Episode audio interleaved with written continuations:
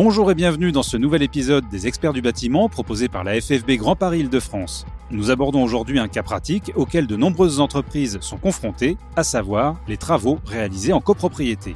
Qu'il s'agisse du suivi de chantier, des obligations contractuelles, des contraintes liées à l'occupation de la voirie ou des procédures en cas d'impayé, nous allons passer en revue les spécificités de ce type de chantier. Notre expert sur le sujet est Pierre Lemaire, juriste consultant en droit de la construction à la direction des affaires économiques et juridiques de la FFB Grand Paris Île-de-France. Pierre, bonjour et merci d'être avec nous. Pouvez-vous commencer par nous expliquer comment sont prises les décisions de travaux en copropriété? Bonjour. En copropriété, il faut distinguer les travaux sur partie commune et les travaux sur partie privative. Pour les travaux sur partie commune, les menus travaux d'entretien, comme le changement d'une ampoule, d'une vitre ou d'un interrupteur, ainsi que les travaux urgents, comme la réparation d'une fuite d'eau par exemple, sont décidés par le syndic seul, sans l'accord préalable des copropriétaires.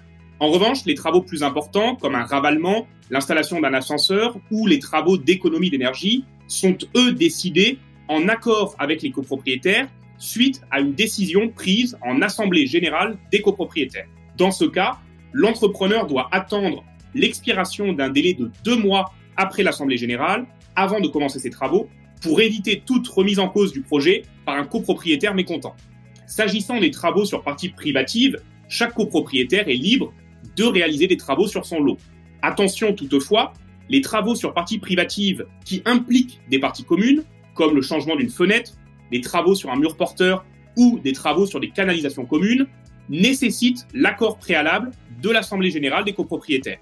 Dans ce cas, l'entrepreneur doit être très vigilant et vérifier à chaque fois que le copropriétaire dispose de l'accord préalable de l'Assemblée générale des copropriétaires.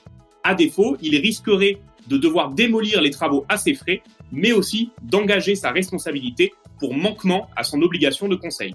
Qui est en charge d'assurer le suivi du chantier en copropriété? Sur partie commune, le client est le syndicat des copropriétaires, organe regroupant l'ensemble des copropriétaires et représenté par le syndic. C'est donc le syndic qui signe le marché, suit le chantier, paie les factures et réceptionne les travaux. Que ce soit en partie commune ou en partie privative, il n'est pas rare que le client confie le suivi du chantier à un maître d'œuvre. Attention toutefois dans ce cas, c'est toujours le client commanditaire des travaux, donc le syndic ou le copropriétaire seul, qui est habilité à signer le procès verbal de réception en fin de chantier. Pierre, pouvez-vous nous dire quels sont les bons réflexes contractuels en copropriété? Faut-il prendre des précautions particulières? Tout à fait. Première chose très importante, il est capital que l'entrepreneur et son client, le syndic ou un copropriétaire isolé, signent un contrat écrit avant de démarrer les travaux. Ce peut être un devis, par exemple.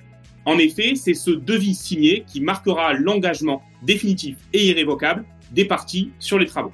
Ensuite, il est toujours recommandé à l'entrepreneur d'intégrer au verso de son devis des conditions générales d'intervention fixant le cadre contractuel des travaux.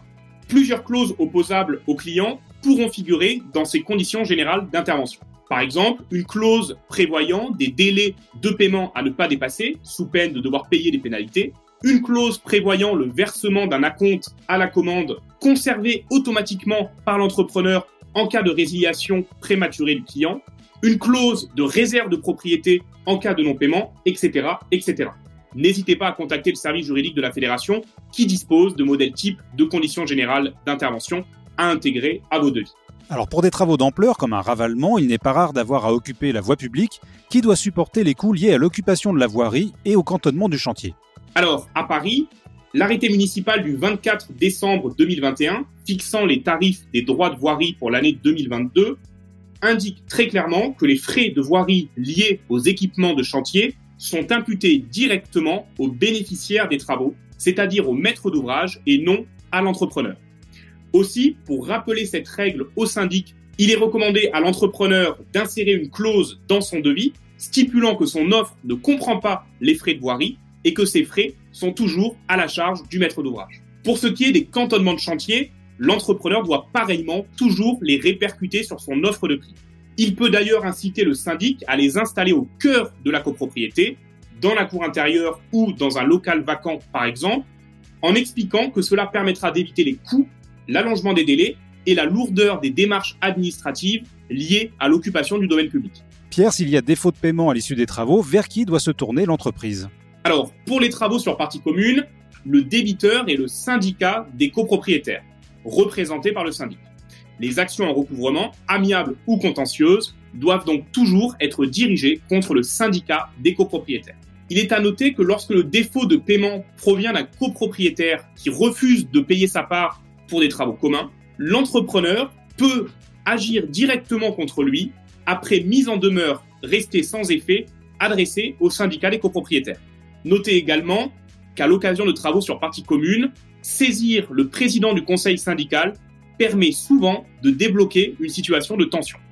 Pierre, est-ce que les adhérents de la FFB Grand Paris Île-de-France bénéficient d'un accompagnement dans leur procédure de recouvrement? Tout à fait. Le service juridique de la fédération se tient à la disposition de tous ces entrepreneurs pour les accompagner dans toutes leurs démarches de recouvrement précontentieux, type lettre de relance, courrier de mise en demeure ou encore procédure en injonction de payer. Merci beaucoup Pierre de nous avoir éclairé sur les spécificités des chantiers réalisés en copropriété. C'est la fin de cet épisode des experts du bâtiment. Merci d'être fidèle à ce rendez-vous que vous retrouvez sur toutes les plateformes d'écoute de podcast comme Deezer, Spotify ou Apple Podcast. Abonnez-vous gratuitement pour ne manquer aucun numéro et si l'émission vous plaît, n'hésitez pas à en parler autour de vous. Je vous donne rendez-vous le mois prochain pour un nouvel épisode des experts du bâtiment.